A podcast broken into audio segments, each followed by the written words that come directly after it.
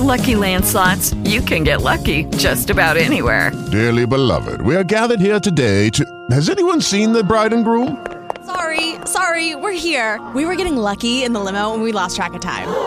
No, Lucky Land Casino, with cash prizes that add up quicker than a guest registry. In that case, I pronounce you lucky.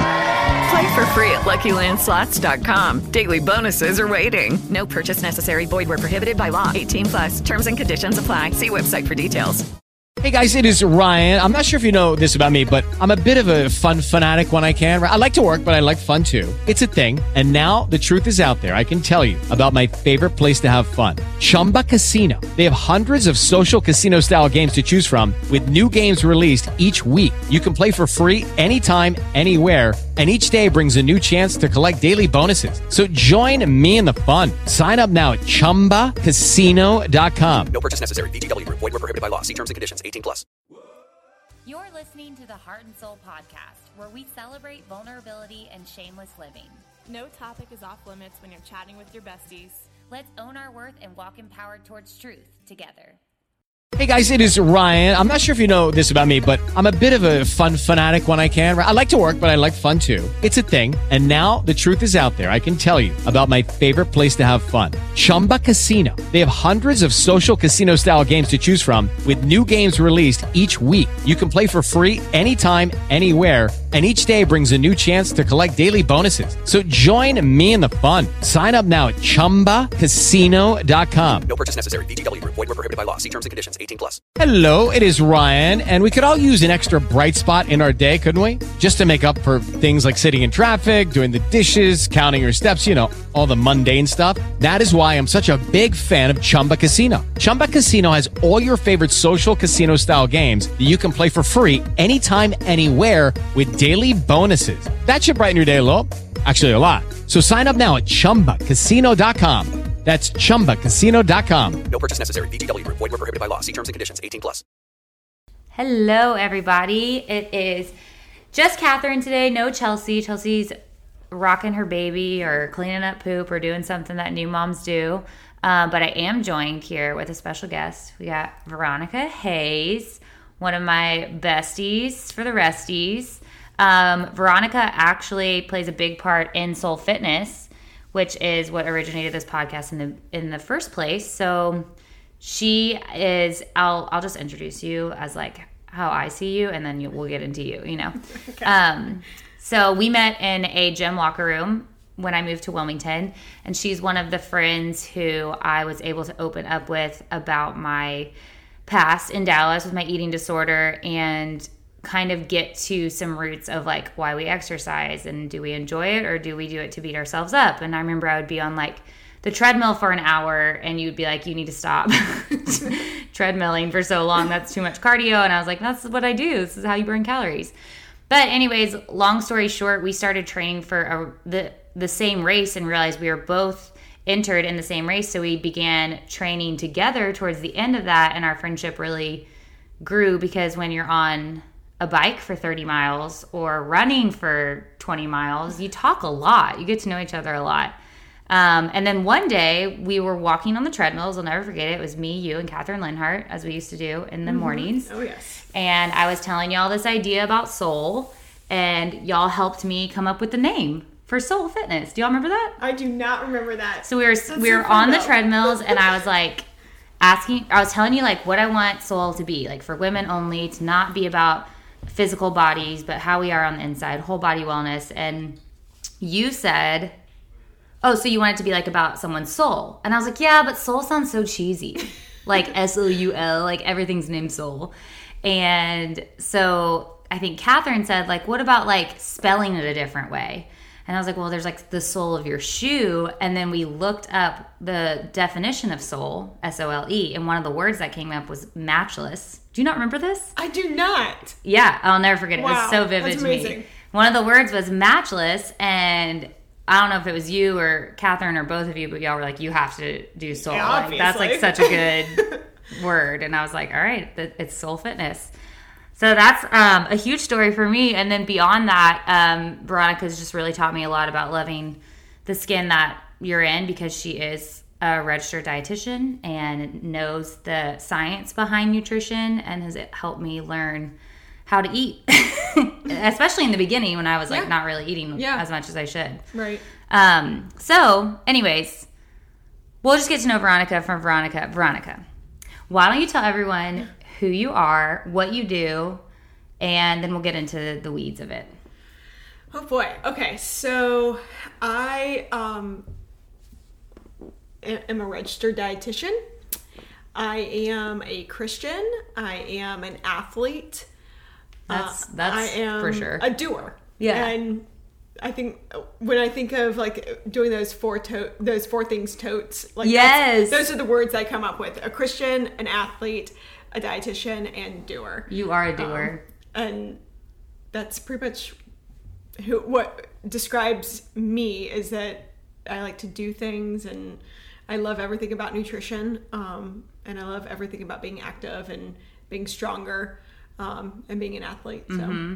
I like that you use the word athlete because I feel like a lot of women outside of like sports teams don't really see themselves as athletes. Mm-hmm. Oh, yes. And like if you're moving your body and using your strength, like you're an athlete. and that's yes, that's what that's what I tell everybody too. And I think that was a mind mind shift for me um, in the past few years. And I think that that shifting that to being an athlete because if you're an athlete, you're focusing on being better at your sport, not focus so much on your body and um, what it looks like. It, you just want to be better at your sport. You just want to win the game. Yes, right. Yeah. Whatever the game is, Whatever whether it's a game is. race or pull up, doing enough pull ups or, you know, squatting a certain amount of weight. Yeah. Yeah. Okay. So let's go back to how you got into athletics then. Like, what did your journey start like when it comes to fitness? And how has it hmm. evolved over time? So I I know that I started with softball, and I don't know if I played t-ball when I was younger, but it definitely started with softball and just playing on rec leagues, and I wasn't good by any means. I was definitely uh, not good at all, but I I just loved being part of a team, and I loved playing. Um, and then uh, I was also on swim team um, with my siblings, and again, not great, but I loved it. Yeah. and I lo- I loved just being active. Um, so I did softball all the way through senior year of high school. I did swim team uh, through like freshman or sophomore year of high school. And then I picked up volleyball in middle school, and I did that for um, a few years. And I may have done that a year in high school, but again, not great, um, but just really enjoyed being active and being part of a team. Uh, and then after, or I guess in high school is when I really um i actually started going to the gym for the first time oh wait no now that i'm like talking about uh, talking out loud about it It um, helps I- to like process out loud. Yeah. It's like, wait, when did Right. that happen? so um my sophomore year of high school i took a weightlifting class and that's like that was probably my first introduction to actually lifting weights which was really cool and then continued to take weightlifting throughout high school and i think i just i just found a love and of honestly probably the love was more trying to beat the boys and Yeah. trying to prove out that i could be strong Being a badass. right Yeah. right, exactly so um and that carried into college and um i i was obviously no longer part of a team because i again was very bad so i was not going to be a collegiate athlete. But uh, i so i went to ecu and the gym at ecu was just phenomenal and i loved being at the gym um and i worked there and i just it, it kind of evolved from there and now um uh, well okay let me back up. So in college i had i was somewhat knowledgeable about weightlifting but um was more about doing the same exact exercises over and over again and lightweight um no such thing as getting that much stronger um Were you scared? Like, I feel like a lot of women, a lot of clients I see, and even myself, uh, two years ago, Right. was like really scared of heavy weights Right. because I didn't want to get bulky, quote right. unquote. right, exactly. Yeah, uh, that must have been. I I can't exactly remember, but I think that was part of my fear was getting bulky, and I was for sure a cardio bunny. I was on all sorts of cardio machines.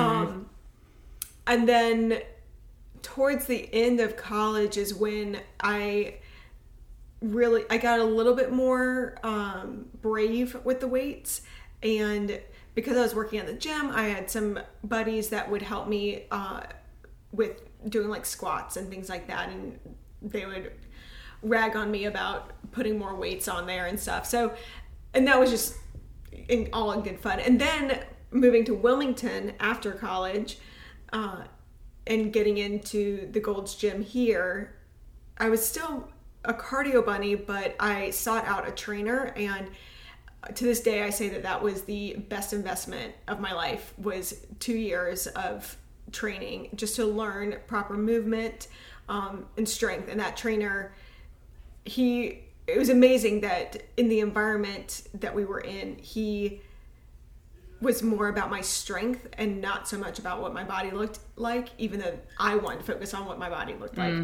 He was adamant that i was stronger than what i thought i was and that i could do more and that i was perfectly fine the way that i was so shout out to mr fred if you have ever trained with mr fred you know that fred was the bomb um so yeah So okay, that's good. And now you do a lot of like Spartan training. Yes. You love races. You love competing. Yes. So when did that love for like? I guess you've always been a cardio, or you were a cardio bunny. So you probably always loved like running and like Yeah. High endurance sports. But like, when did you decide like I want to start racing and like doing this for yeah competition? I guess. So that actually came about in it was when I was in Wilmington. Um, so it was probably like 2012. I was working at Gold's Gym and everyone around me was doing the fitness competitions, the ones where um, you're in like a bikini and you have to walk a certain way and be in heels. And I had attempted it at first, but the diet I just could not Mm, Yeah, do because all it's you're not eating. yeah, it just was not was not good for me in a lot of different ways. Um, so I found out that there was an Ironman race um, in town, uh, and back well, it was Ironman distance. Sorry, it was not Ironman at the time, um, and back then it was the Beach to Battleship. So everyone else was doing fitness competition. So I said, I might as well do a half Ironman. Yeah, might as well. You know, easy. and I had never done a half marathon at that point. Um, I had just like a a regular hybrid bike, um, and I was on swim team before, but I had never even attempted to put any of it together. Um, and it so from there, I and I actually did really well in that race, um, and then did my actual first half marathon um, by itself a week a week or two after that. Oh my race. gosh, the fact that you did it a week later, But that your body is so shot after. And I know I've done these races. Like, you're a freaking like what's it called noodle after. Like you're just like you've lost all control. But that remains still my PR for my half marathon. Is that Probably just such adrenaline. Yeah. Oh, You were just like on such a high. But it was back when I and I didn't wear headphones for that race because uh, we were told that we couldn't. Yeah. And I also didn't have like a, a fitness tracker or anything. I just ran. It's just yeah. You're like that was really fast.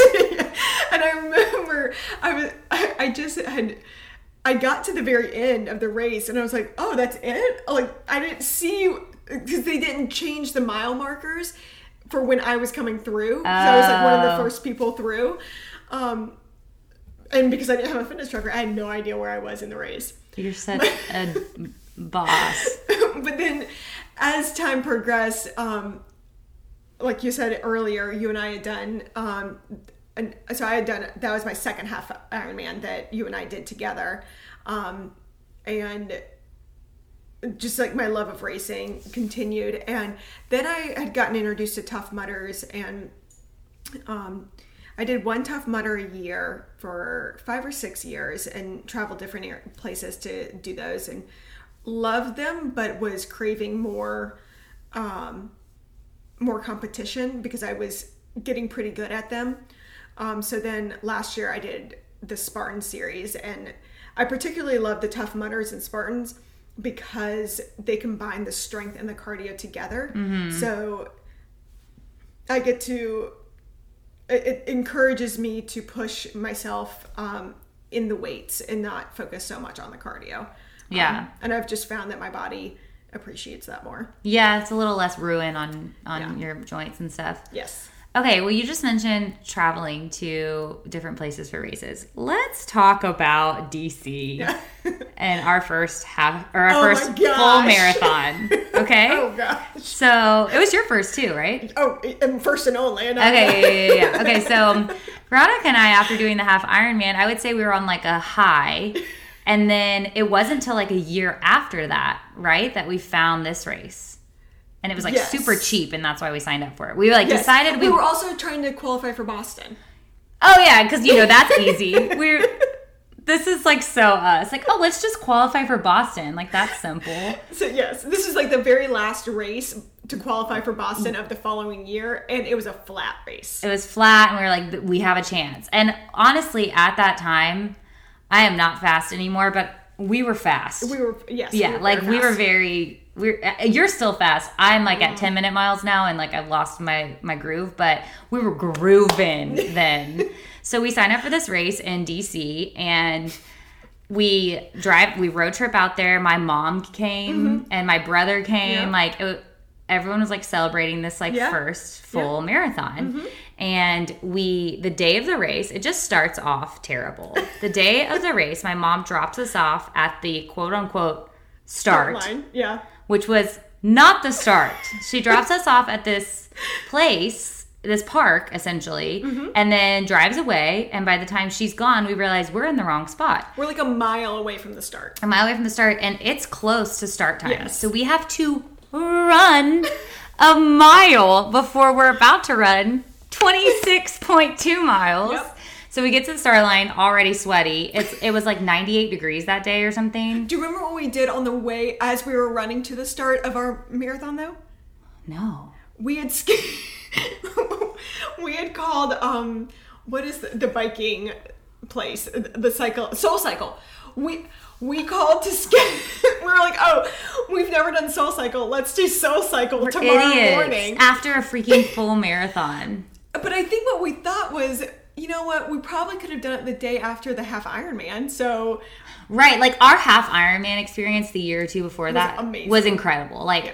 we both finished with great times and we like felt good after. We celebrated after. Like the next day we could walk. Okay, so flash forward to DC again. We run a mile to the start line. as we're running, we're scheduling to go to Soul, Soul Cycle the next day because we're psychotic at this point, borderline issues. Um, we get to the start line and the heat. It's like six thirty in the morning, and it's already probably like it was probably like ninety five plus that point. easily and uh, like 90% humidity. Yeah, so it's really freaking hot. And we start the race, and I feel like the first half we were fine. Well, and let's also say that it was so it was on the Potomac uh, River. Canal. Yeah. So if you're familiar with that, it was on there on the C&O Canal up in DC, and it goes. This race was an out, Out and back. On gravel. it- but it was out and back Twice. not just once. So essentially, you ran out. What was it? Four miles or something? no, I think it would have been six. Oh yeah, Like yeah. 6.5 You're right. You're right. So like six point five. Then you come back. Then you go again, and then you come back. Which Yeah. so it's literally n- no change of scenery, and it's on a gravel road. So And it's, there's not space for people on the sides either, so you don't really you don't have anyone cheering you Yeah. on. They didn't have any medics. Remember that person got stuck. Yeah. There was this handicap person who was doing the race in like um one of those. What are they called? Like wheelchair bikes? Yeah, Like on the something like ground? Yeah. And they got stuck in the mud because it was a gravel road and there was no medic there to pull them out. So Yeah. Veronica and I are pulling this person out of mud Yep. in the middle of the race. Anyways, needless to say, it was the worst first full marathon experience Ever. Ever. ever, ever. Um, and we did not qualify for Boston. Needless to say, Boston. was out of the dream. yes, yes. Um, but ironically, of all the places that Veronica could leave me for in Wilmington, she moved from Wilmington over three years ago to DC area. Yeah. So So I, I have ran and cycled, no, just ran on that same trail, and I have PTSD. I know I was gonna say. PTSD. I don't think I could ever go back. Yeah, Like yeah. Oh, I remember at the end. This is actually like a really cool moment, but at, in the moment it was not. At the end of the race, I was just dying, and my brother texted me because I guess my um, they were tracking me on Yeah. the thing, Yep. and he texted me because I was I had stopped moving because I just like stopped. Because it was that Because I, literally stopped. like I didn't. I wasn't walking. I just st- was standing there in the middle of the marathon. in the middle of the marathon and he texted me and he was like you good because like he saw that i wasn't moving and i was like i think i'm gonna die or something like that or i'm not okay Yeah. I'm not gonna make this last mile and he said i'm coming so he ran a mile out to me still like brings tears I to my know. He ran a mile out to me in normal human clothes and then ran in the last mile with me, So which was sweet. so that was a really cool moment, but Yeah. still not the best marathon ever or probably the worst. Yeah. Um except the marathon that I the only other marathon I did, I That was pretty bad, projectile vomited three times. Needless to say, I'm not signing up for another full marathon again. no, no, pay me. Um, okay, so you moved to DC three years ago. What led you from moving to, from Wilmington, which you loved, Uh, yeah. to Washington D.C. area? Yeah, so Wilmington, I lived in Wilmington for seven years and I love, love, love Wilmington. But um, I just was not being my best self in Wilmington. Um, I'd gone through a tough breakup and I knew that it was just toxic for me to continue to stay in Wilmington and I wasn't going to um, grow into the person I needed to be. And it was possible that this toxic relationship would continue um, if I didn't get out, unfortunately. Um, and my, so my goal was, you know, I wasn't being my best self in my career. I wasn't being my best self um, in my faith. Um, wasn't being my best self as a friend and in relationships either. So that was my goal when I left Wilmington was um, to go to DC and I- was to move and I had an opportunity to move to DC um, where I could kind of just Start over. start really yeah Start fresh. Start That- I mean, that's what brought me to Wilmington. It's just Yeah. a fresh start. Yeah. and you need that sometimes, especially in adulthood, in your twenties. yeah yeah It- Um, it's tough but it's needed sometimes yeah so we mentioned in the beginning that you're a registered dietitian um t- walk us down that like career path for you what made you want to go into that type of work and then how has your job career style of work changed over the last like i guess decade almost Yeah, yeah. which is crazy like I we're so old I know. Ugh. Um, goodness. So I originally went to school to pursue um, being a physical therapist, and then I took cultural foods as just a an elective um, as part of pre PT school, and I loved cultural foods. I loved learning about the foods, where um, what foods mean in different cultures, and the bonus for me was that I could um, uh, one class a month you could make food and bring it to to class and that was just extra bonus points for class if you ate the food too and I was like, like, well, oh, sign duh. me up. like why else would you make it I was like, well, okay, then I need to pursue um, this thing called nutrition. So that just that started um, my path in the nutrition world, and then when I I moved to Wilmington to do my dietetic internship. So if you know anything about being a dietitian, or if there's any um, uh, RDs to be out there, you know that there is a um, a 1200 hour or year long dietetic internship that's didactic so it's um, it's practical application and actually working in the field under dietitians um, who then just sign off on what you do. So my didac- didactic That's a hard word to say. yeah Didactic. didactic dietetic internship was in wilmington. Um, so that's what originally got me here and i'm so thankful for that. Um, and my goal afterwards was to be a sports dietitian I wanted to work with athletes um, on their nutrition and just bettering them in, themselves in their sports um, with their energy and um, energy output and just creating lean body mass and muscle mass and things like that. So um, I got a job after my dietetic after my internship.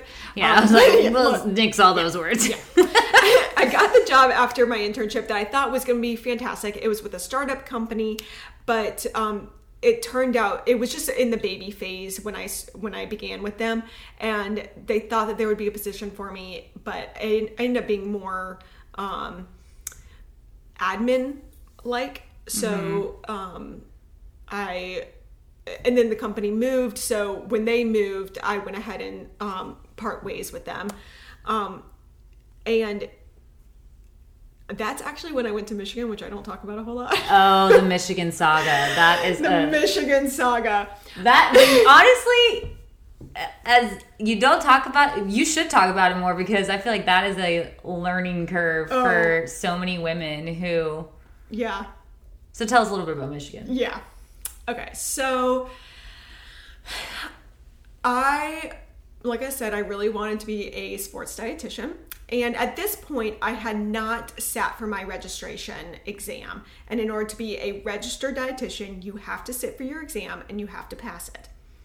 So I had gotten what I thought would be a dream job with Lifetime Fitness as the dietitian, and I happened to take the position in Michigan. the worst. uh, Okay, I can't. There are probably some Michiganians out there. Um, It's a shift in environment from the south because Yes. of just one winter. yes, and especially the beach. And we're not well. Like we're not well in cold weather here. It's like 60 degrees here and we start crying. We're putting on like mink coats. So that's one that's like the biggest thing I would say. and I moved in uh end of February, beginning of March. So the something like cold no needless to say the coldest month of the yeah, year. it was just not. It, I did not set myself up for success, but I went up there, and just before I left, I sat for my dietet my dietetics exam or register registration exam, and I actually didn't pass, and that's not that's something I actually don't share a lot either. But I didn't pass by one point, and that was devastating Mm-hmm. um, because this was my my just my life being a dietitian. Your dream, Um, yeah. Yeah. So it was understood with the with the job um, at Lifetime that I would pass within the next six months. So um, I was still able to go up there and work. Uh, it just was not a good, just an not it was not a good environment for me for a lot of different reasons but one of the things that they said was that i was not cut out for the job and whether they meant being a dietitian or meant the sales part of the position i'm not sure but i at that time i took it as i'm not meant to be a dietitian Mhm, And it like pierced you. oh my gosh Those words are, me those words will yeah stick with you too. so I, um, needless to say, moved back in 10 weeks. but the learning piece of it is that I think it's cool to remember that you can try something and fail and always go home And try again. and try again at something else. Yeah. Um, You're never stuck. You're never stuck. And I'm just so grateful that I was able to come back. Mm-hmm. Um, and and I was able to suck it up and say I screwed up. Yeah. this, this was not for me. Yeah, for sure. Or at least learn like, well, now I know what I don't want. Yeah. And I can pursue, I can cut those things out and pursue this or Yeah. go down this route. Yep, yep, yep. Yeah. So, like, whenever I hear people say, like, well, I don't want people to think that I'm, you know, fa- or not cut out for something, or I don't want people to think that I just quit things. I don't, people just want you to be happy. Yeah. And, because I definitely had those thoughts, and I Like, sometimes I don't want to be a quitter, Yeah. especially you being like a doer and Right. like a Yeah, athlete. Like athletes commit to races and they Yep. race them. Yep. They don't like quit halfway through training. right. So you have that mentality. Right, right. Um, so then I got back to Wilmington, and again, I thought that I wasn't cut out to be a dietitian. So I got a job at a law firm, um, just doing some paralegal work, and found myself helping everybody in the office eat better. Um, so I was like, okay, well, maybe I actually am cut out for this. Um, and I had gotten a part time job at the GNC in town, and I was able to kind of shift some things around and spend six weeks in the library studying for my exam. And I was able to pass my exam, which was just like a pinnacle moment for me. Yeah, huge. Yeah. Um, and at the time, I was. I, I was kind of piecemealing my work together um, at being a dietitian. So I was, um, at the time, I was managing full time at GNC, and then I was doing some freelance work um, under my own business name, um, Mind Body Spirit. I think it was. Yeah, Mm-hmm. I remember that. RD Veronica Mind Body Spirit. So there might be some stuff still floating around out there. Um, but I was working for different boutique gyms in town, and then also working with um, clients on my own. Um, just working with them on, like I said, eating better, um, improving their sport if that's what they. Uh, if they were an athlete, one of the things I got to do, which was really cool, was working with um, an elite paddleboarder, and that. I remember that. Yeah, and it was. really, She's so awesome. She is so awesome, and she just, um, and like low key famous. yeah. Like on this. Shout out April Zilg. Yeah. Follow her on the gram. Yeah. If you want to be a guest, Yeah. follow.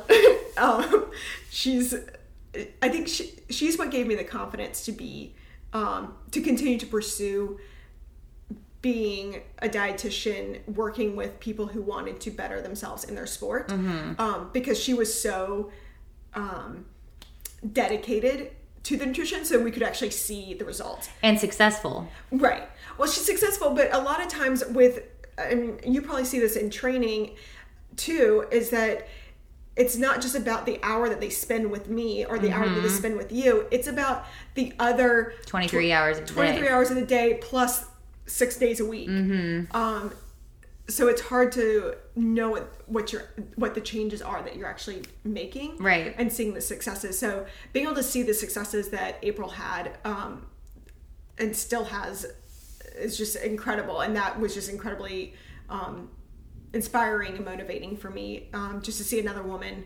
pursue her dreams Right. that way. So, um, so yeah, so I was piecemealing work together, and um, I loved what I was doing, but it just wasn't. I felt like I I needed more. I felt like there was more for me in my career. Um, and then I moved to DC, and in Wilmington, I was a big fish in a small pond. Yeah. Not a whole lot of dietitians. Did y'all hear that? Y'all, that's thunder. It's about to storm here. That's crazy. Of course you heard it. You can hear like my dog barking. So, okay, sorry. Keep going. Sorry. Big fish, Um, little pond. Yeah, so when I moved up to DC, I was a very, very small fish in a very, very large pond um, of dietitians. So I was still trying to do my own business type of thing, but it clearly was not going to help me. So to let the listeners know, when you moved to DC, did you have a position lined up or did you just move? No, I did not have a job. That's my favorite part. which I don't always recommend that, but I was incredibly blessed and fortunate to have friends that um, allowed me to stay with them for free so that I could get my feet on the ground. Right. Um, and that just, and I had a little bit of savings, and I don't recommend it all the time, but if the opportunity pr- provides itself, take it. I was gonna, yeah, I think that's huge advice. Like, obviously, be smart about your decision and like what resources you have Yeah. available to you. But uh, we have a lot of listeners who are like, um, who reach out to us who are wanting to start a business or start something in life or Yeah. move or transition in, in some sort, but they're scared. And a lot of the advice that we give them is like, you just got to do it. just got to do it. And you just got to do it. And just like with Michigan, you can always move back. You can can, always, always stop come back. whatever you're doing. Yeah. You don't have to. And if Yeah. God gives you, or like whatever you believe, it's God for us. But if God gives you like a like a gut feeling, like an intuition, I I call it like the Holy Spirit, like of you need to move or Yeah. you need to start this job. You got to trust that, and because everything else will fall into place eventually. Oh, absolutely. Yeah. And actually, if this, it's supposed to happen. and this friend that um, I stayed with um, when I first moved up there, her and her husband had originally told me back in January of that year that I could move up. but at that time I was in this relationship and I was like, oh, I'm never moving from Wilmington. Mm-hmm. And and then the relationship quickly went south and I, I text, texted her and said, hey, is that room still open? And so it was just like this conglomerate of events that had to Happen in order for you to make the move. Yeah. yeah and i think that that's a perfect example of god doesn't want bad things to happen to us Mm-hmm. but he will use them for his glory Mm-hmm. and um he didn't want the bad things in my relationship to happen necessarily to me but he knew that that's what i needed To learn and to- grow. Yep. Yeah. yep, exactly. So, um, so no, I did not have a job when I moved to Virginia, Northern Virginia, um, which is scary and kind of demoralizing when you start looking for jobs. Mm-hmm. Um, but I didn't have a job when I moved here. It was very similar. I didn't know that. Yeah, I hadn't. I was like, I'm just moving. Yeah, it- because you had the resources. Yeah, I could stay with grandma and yep. figure it out. And the Lord convicted you. Yeah, he was like, you better get there. right. Um, so I did within it was within three weeks that I ended up getting a job and I was able to start within six weeks of moving there.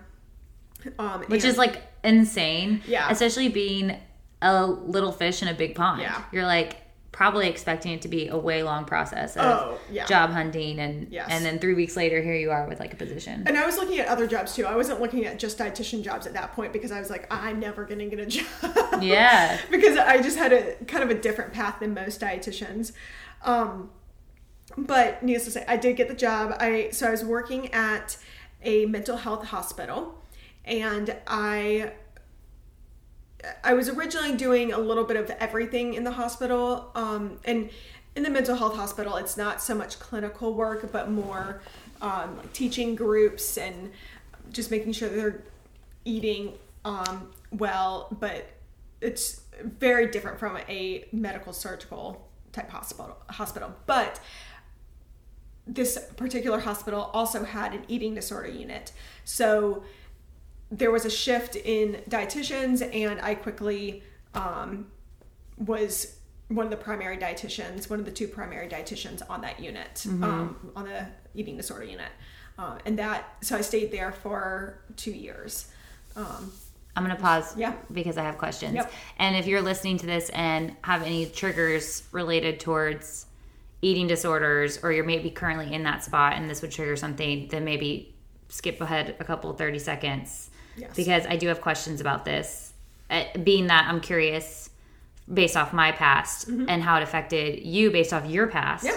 Yeah. is you are meeting with these women who are sick Mm-hmm. and have a very negative relationship with food and especially their bodies. Yeah. How did your history and relationship with food and your body how was how did that plus like the professional just um, knowledge you had from school and and the science behind it how did you apply all that to like help these patients and what did that do to your soul in like a negative and positive way. Because i feel like i would be like this is so um purposeful and so um like uh, it gives me so much yeah purpose to to serve this clientele. But also with my story i would walk away being like triggered and like i don't know maybe negatively affected Yeah. in some ways. So that's like a, a very Yeah. big question. Just dive in however you Yeah.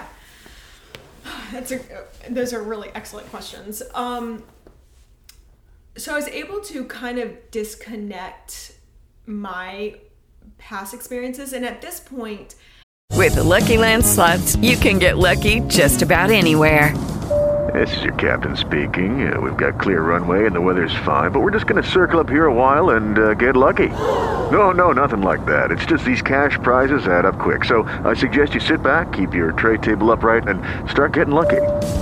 Play for free at LuckyLandSlots.com. Are you feeling lucky? No purchase necessary. Void where prohibited by law. 18 plus terms and conditions apply. See website for details. I was pretty much close to healed up with. I mean, I think you if you have ever dealt with body image um, or issues with food or exercise in the past, those kind of carry with you for the rest of your life. yeah, forever. And you will constantly have to just check yourself and check the lies that might be that you might be fed through different um, arenas that you're allowing In. in. Yeah. Yeah. Um, but I think at this point, I was able to kind of disconnect, and I think that in, in a healthy way, I wasn't disassociating, but I was able to disconnect. Um, like I can, I can imagine that for others that it would be like, oh, this person who is X amount of weight thinks that they are large or big, too big, and I'm this X amount of weight.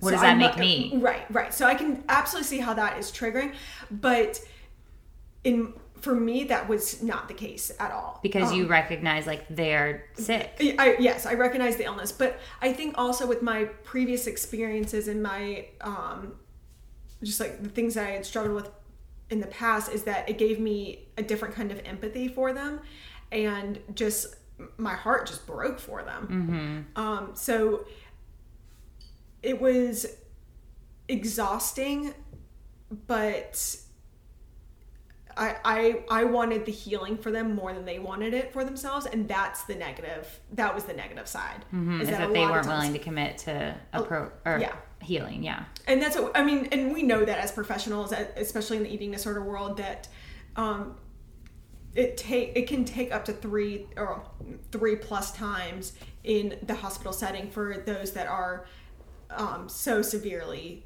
sick. Um, so it's not lost on me that that I mean that that was kind of expected. Um, so it was actually it was kind of healing for me to see that side of it. Mm-hmm. You know, Because you, here you are on like the healthy side of it. Yeah. Knowing like almost like a sense of relief of like, I got out. yeah, Like I made it out. yeah, And I, I would imagine seeing the severity of eating disorders that you saw near death, some Oh, people, absolutely, yeah. that you were hurt by hurt for them but also like thankful for your journey of Yeah. healing i i can't remember what i was watching this weekend or this past week but um it was ta- oh my gosh it was real housewives this is so funny so i was watching reality tv and of course body image comes up Of course. and um one of the daughters of the real housewives had an eating disorder and she was coming out to her mom about it. And mm-hmm. she was saying like it didn't matter how much i knew that it could kill me or it could give me this disease or or stop my period or whatever. Like how much science i knew all i cared about was being skinny. Yeah. and I, i'm sure that's was the majority of your Oh. clients. Yeah, and and yes, absolutely, because we we would constantly show them the science of it, and at that point they're so sick, their brains are so malnourished that even if they understand, like, oh, this could affect my fertility later, or this could affect my bones later in life, or um, this will affect my hair, whatever it is.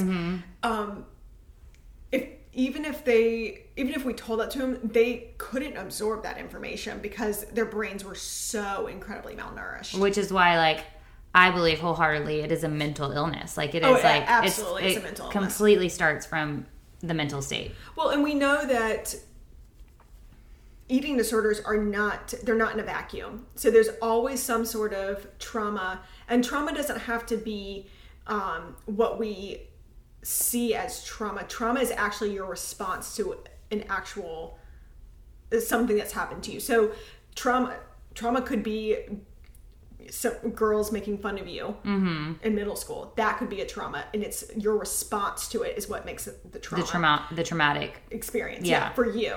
Um, so we know that eating disorders are based in trauma, trauma yeah. Um, and they don't happen in a vacuum.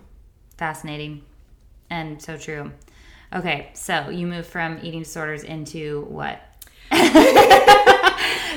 i just find that so fascinating and i think because of my past and because of like just like the vision of of soul of like not hoping women don't go backwards into that mindset and like move forwards into into freedom it's like you were in like you were on the front lines. Yeah. like if we were in a battle like i was i'm just watching the war on the news and you're like in the on the yeah you're in the thick of it so Yeah. i think that's fascinating um It was great. And if you are considering working in the eating disorder world, we definitely need more of you. So pursue it. It's hard work, but it is so rewarding. Um, that's the word i was looking for earlier rewarding Yeah. i was trying to figure that i was trying to get there in my head and and it's it's devastating too. I, I will have to say. I mean, there's still there's a patient that I think about all the time that that patient will likely be there for the rest of their life.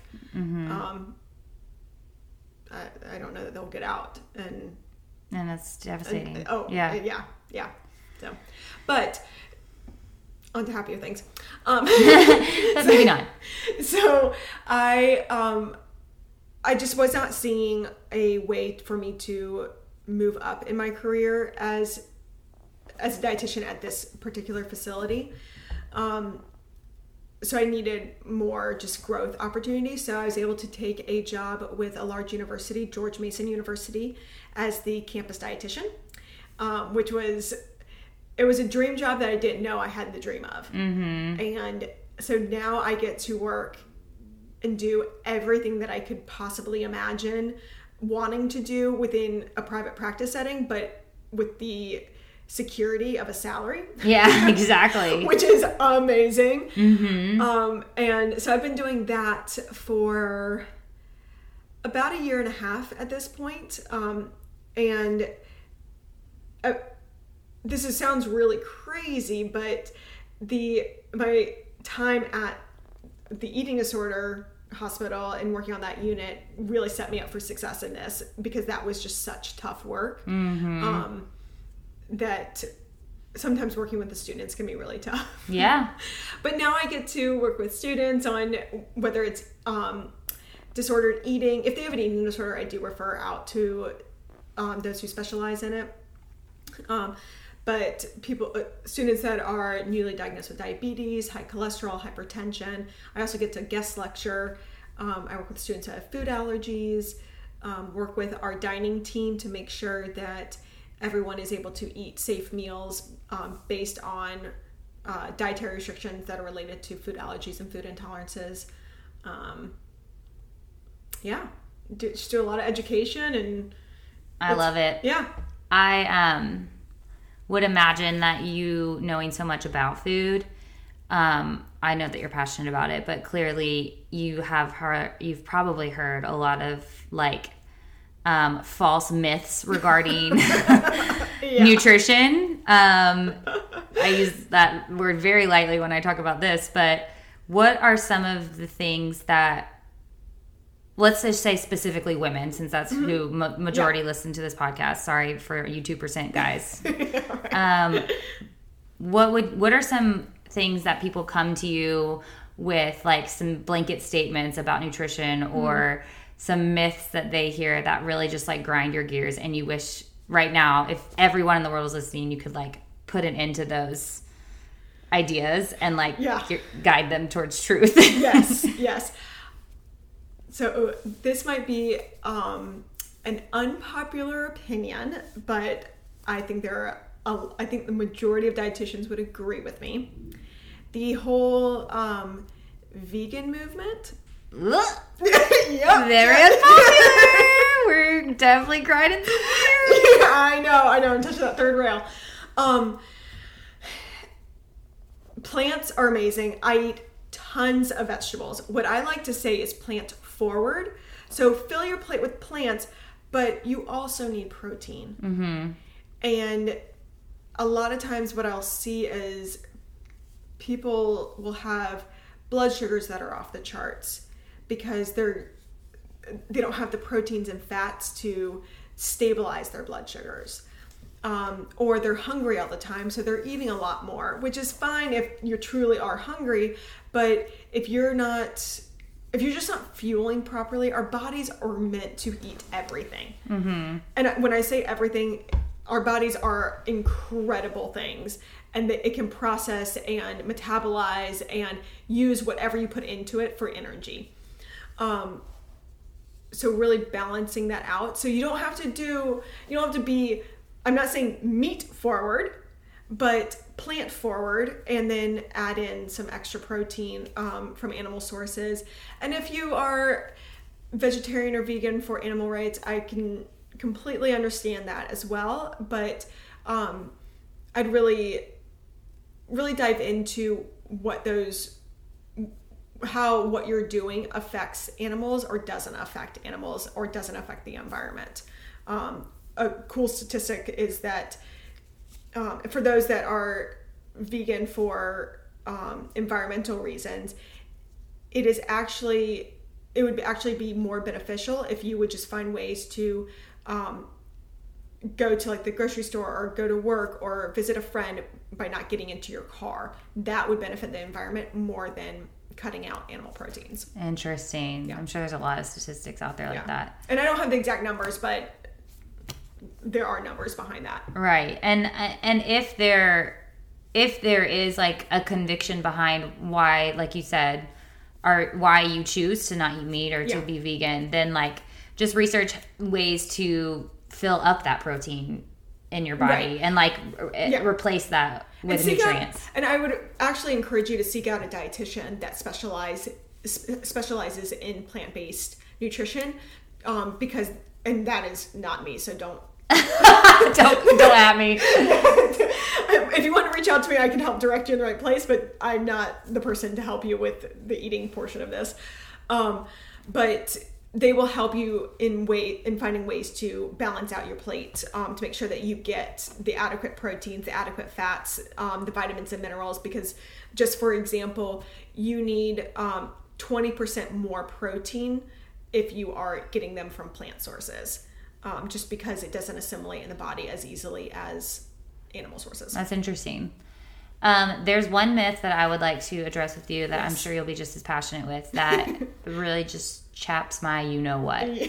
and that is and this is what started my disordered eating path is apps like MyFitnessPal Mm-hmm. that tell you you need to only eat you can only eat 1200 calories a day I recently saw and shared on Instagram that like the average two year old is supposed to eat at least 1200 calories a day. And here we are as grown women being told that that's enough nutrients. Well, I wouldn't even say nutrients because what kind of calories are you even eating? But Right. Can I- that's enough to sustain. So I agree. So f- first off, the MyFitnessPal apps, I think I think they can be tool useful tools for some people, but if they are triggering for you, don't use them. Don't track your food. Like yeah, or It's triggering for me. I can't. Just like if the scale is triggering triggering for you, get rid of it. Yeah. But and for so for some people it can be a useful tool. Now, 1200 calories. Yes, it can and I don't know child nutrition, but yes, that is typically what we would recommend for a 2-year-old. But keep in mind how much how active a 2-year-old is and how much they're growing, mm-hmm. okay? So as adults and we've quit growing and we're like this morning we were active for an hour, but for the rest of the day we're gonna be pretty sedentary, right? Mm-hmm. Whereas like a two year old is buzzing all over the house, Right. right? So 1200 calories is probably not enough for the majority of adults.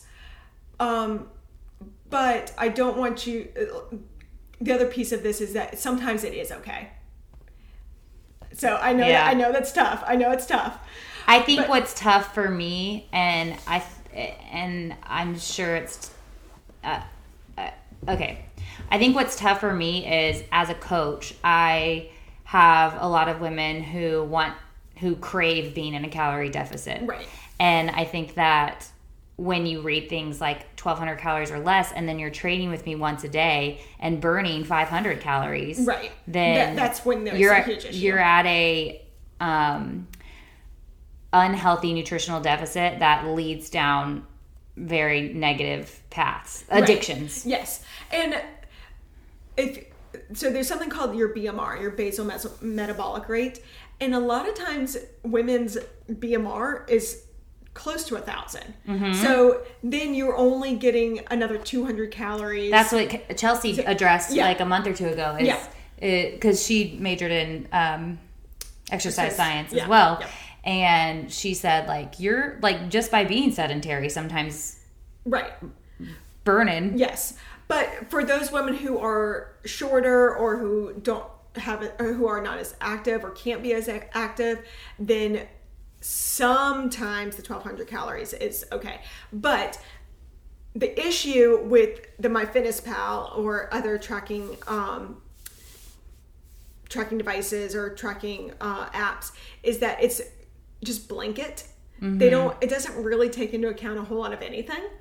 Um, whereas if you work with a dietitian, they can talk to you more about okay, what what's your muscle mass because muscle is metabolic metabolically active, and we want to maintain our muscle. Mhm. So how do we maintain that by making sure it's fed? Mm-hmm. Um, so a dietitian can work with you to make sure that you have enough um, for your metabolic metabolically active tissue, um, fuel you so that you don't get brain fog. So if you're you're ever experiencing brain fog because of, like after a big meeting or um, writing a big paper or a presentation or something like that, that's likely because you have a des- deficit of carbohydrates. So, um, making sure that you are getting adequate carbohydrates and um, so yeah, it. th- There's so much a- more to it. There's so much more to it, and so it's a tricky question and quick tricky myth to bust. Mm-hmm. Um, the, I would say the myth is that not every woman should be in 12, at 1200 calories like the tracking apps put us at. Yeah, right. So No, that's that's really good. And I think that the just the knowledge that you shared just now is that we clearly don't know unless we are um, licensed like you are and uh, educated like you are. We clearly don't know all that our body needs, and if it's lacking in something, it'll usually tell us in a, in a way that is not necessarily fun, like brain fog or dizziness or Mm-hmm. tiredness or things like that. So learning to listen to your body is is easier to do once you've been once you've met with like a professional Right. that can help you teach help teach you about your body. right, and tease out what the, the foods are though, Mhm. um, and how much the foods are that you need to make you feel better. Yeah. Yeah. Okay, so we've covered um, two of well three of the four things on your tote bag. We covered Mm. athlete, Mm-hmm. dietitian. We've covered doer. Mhm. Clearly, you do all the things. Um, Christian. Yeah. Do you want to dive into your faith a little bit? Sure. Yeah, it's been a it's been an interesting road. Yeah.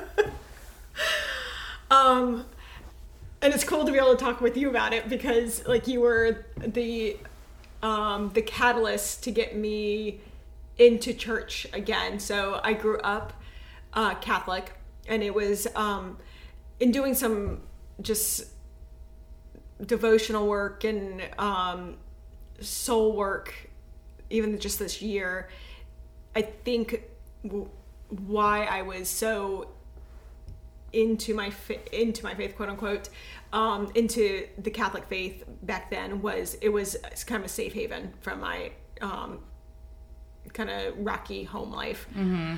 um so uh, but i was part of youth group and but i just didn't i looking back i did not have a relationship with god with Yeah. jesus like there was it was more of just like a club Well, I think for a lot, like that's kind of how it was for me Yeah. in high school. Is like it is. It's a safe place. Yeah.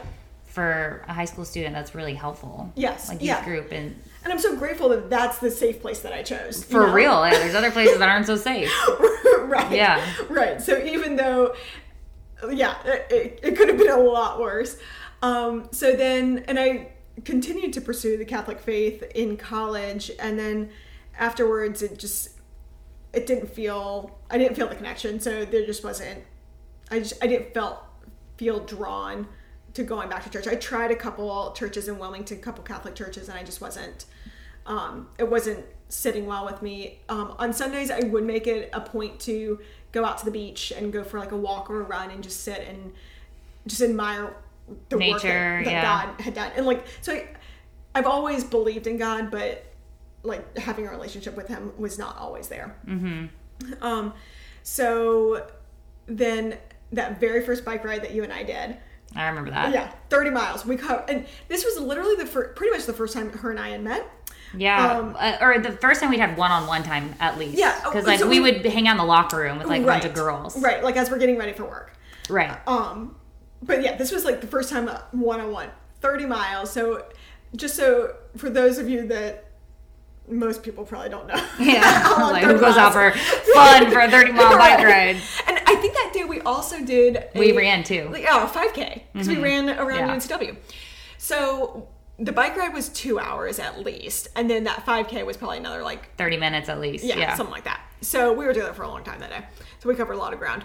Um, but I clearly remember you sharing your faith with me, and it was just, it was so effortless, and um, like the, it wasn't like you weren't sharing your faith with me to evangelize me. Mm-hmm. Is what I. Maybe that's what you were going for. No, I didn't have a, I didn't have a dilemma. Or what is it called? Um, Not dilemma. a. Uh, You know what I'm trying to say, yes, right? Like the um Agenda. agenda. Yes. Thank you. Thank you. Two very different definitions. Yeah. dilemma. I probably had a lot of those. I think we covered a lot of dilemmas. This is some dilemmas for sure. Agenda. Yeah, yes. Um, but it was so effortless, and you told me about the church that you were going to, and um, you were going to the bridge at the time, and I was like, oh, okay. Um, and I did a lot of training on Sundays, so I was like, I'll just go after the race, and we were pretty close to the Yeah, we, we started training together towards the end of yeah. I think we had like two months left, Yes. or something. So I was like, which I'll- feels like the end. Yes, it, it is In a race like that. Yes. Um, so I think, and like the effortlessness that you were able to share your faith with me, and the um, like, and you still have this is just like your spirit about you, and like the positiveness, positivity, and just like everyone can tell Jesus is in you. And I was like, oh, I need some of that. so, um, and it wasn't that things were like bad in my life, but I was like, I need that. Um, and so I had decided that I would go to the start going to the bridge or try try out the bridge after the race. So I, I think I went. The race was on a Saturday, and it's possible I went that very next day. I think we both did. Okay, I, I can't remember if it was. I think we went day. together because didn't Okay. I mean didn't my family or didn't my mom go with us or something like Maybe. I don't know I just remember I do remember going like yeah, like pretty immediately after. Yeah, and we did some, or I did some celebrating after the race, and I remember not feeling that great. Was it that same day? I don't remember. It Might have been the week after. Yeah. I- Regardless. regardless, it was either the very next day after the race or the week after. And from then on, I was like, this is where I belong. This is like my home. Um, and just the gospel really spoke to me, and the gospel preaching there um, just really it touched my heart in ways that I needed to be touched. Um, but also, and for me, the um, the worship portion is so important. Like that is what feeds my soul. Um, and worship has always been really good at the bridge. Yeah, it's I don't know. fi- it's I fire. Been back recently, but It just gets better. yeah. Yeah. Yeah. I mean, that church is so blessed. Mm-hmm. um, so, and then immediately I started going to small group with you. Yeah. Um, and that was just a really good experience. And um, at one point, you, I, you weren't part of that community group anymore, but I was still going, and I was going through some really tough times. Um, and I wasn't planning to go to community group that day, but I went anyways. And I shared we for whatever reason we broke up into men and women that day for the first time ever, and I just broke down and did some serious confessing with these women that I barely knew, and I was so afraid of being just like banished from the church and all that, but they just loved me and hug hugged on me and just like cried with me and that was like such a redeeming experience um, to know that God's grace actually exists. Yeah. Like it was just such an incredible uh, thing to know that to tangibly experience yes. it. Yeah. Yeah. That's Um, huge. yeah.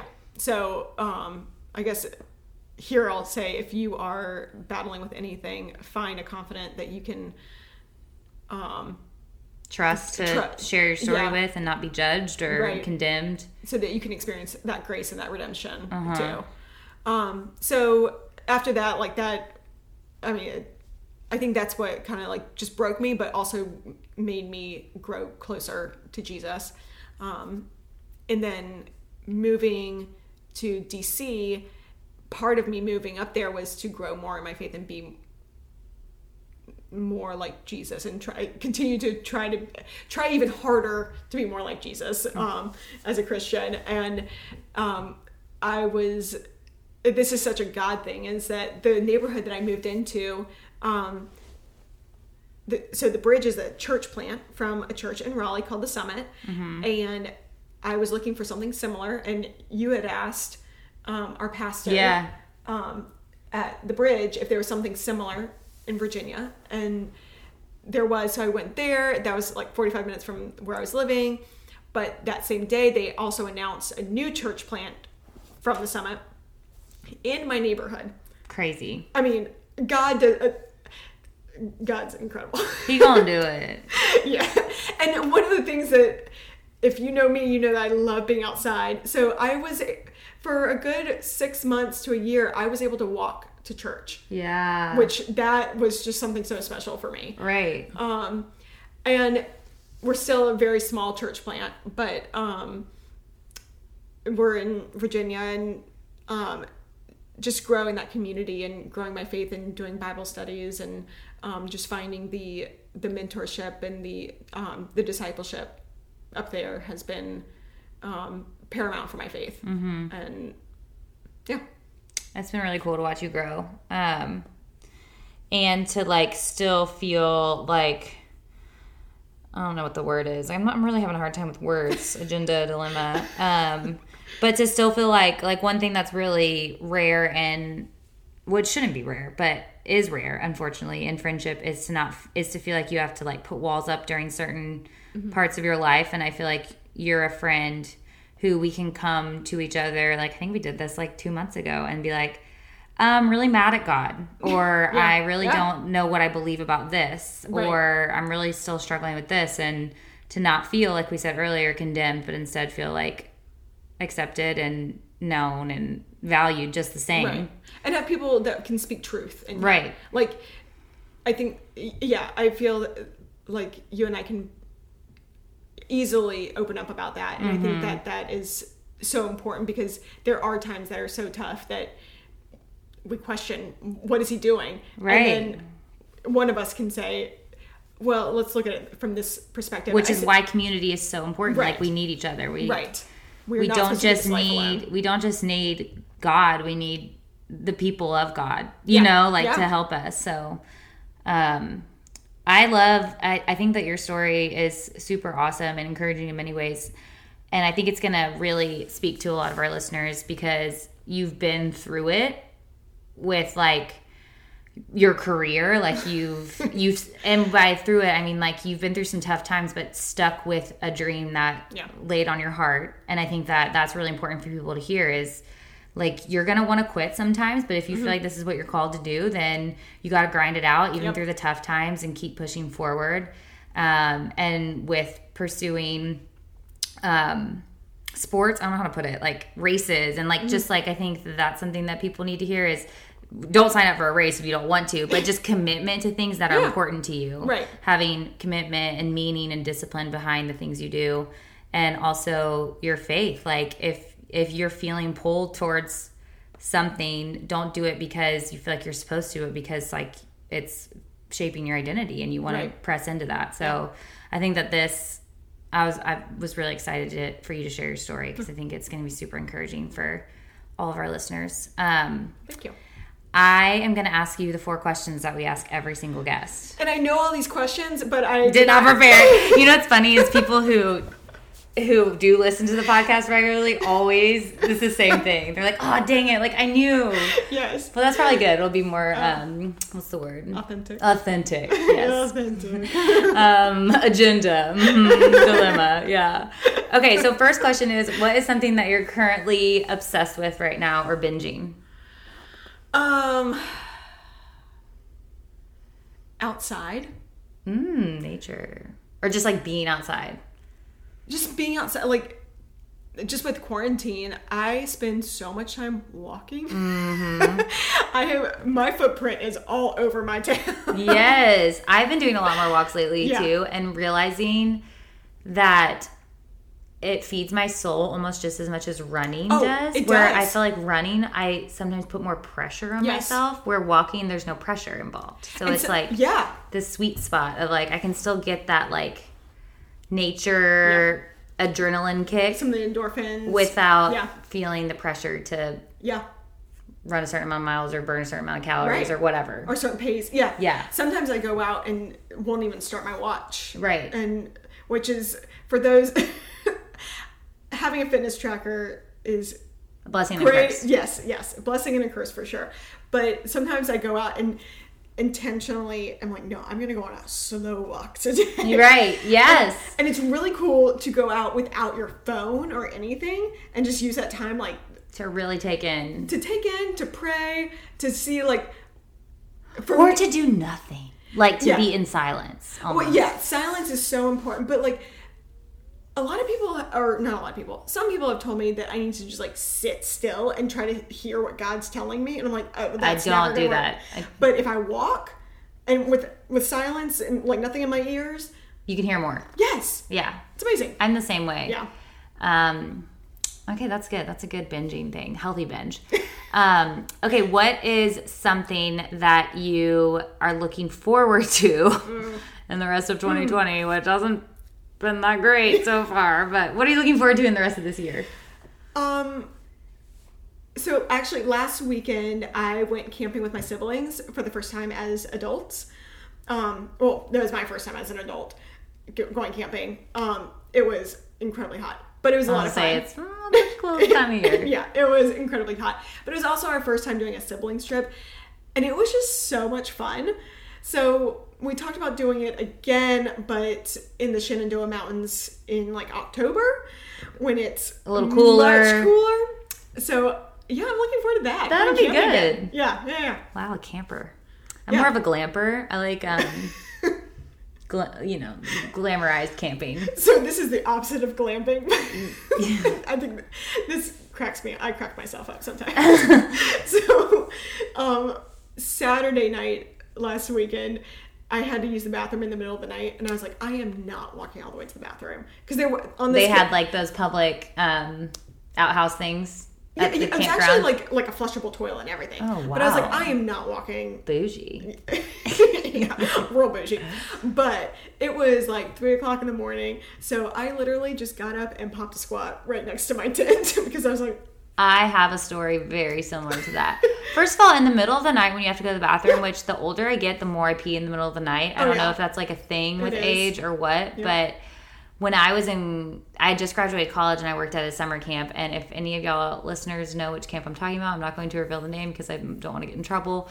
But there, we stayed one summer in Colorado in the mountains mm. and in the backcountry, and so our cabins it was like tents were on the top of this like mini mountain and at Yeah. the bottom was like the outhouse with the oh bathroom and like so far away. so pretty far away for like the middle of the night have to pee kind of situation. But one of the rules was you cannot pee and go to the bathroom up there. Like we don't want to like loiter, like leave any toilet paper, Oh, yeah. like any human stuff Stuff. out up on the mountain. We want to keep it clean. So go just walk, get a flashlight, walk down. Yeah. I was like, Yeah, hell right. no, I'm not doing that. So we had these little decks, and I it was the middle of the night, and I brought my brought my flashlight out there, and I just popped a squat off the deck, and I'm here. I am the counselor of all these You popped the squat off the, the deck. That's yeah, that's impressive. like I held onto the deck and I leaned back. That's and just impressive. peed and like drip dried, Yep. shook it out a little bit, and then you know didn't have to walk down that dang hill. I mean, you gotta do what you gotta do. Yeah, Yeah. yep. so glamping forever. Um, Okay, next question is what is something that you love about yourself?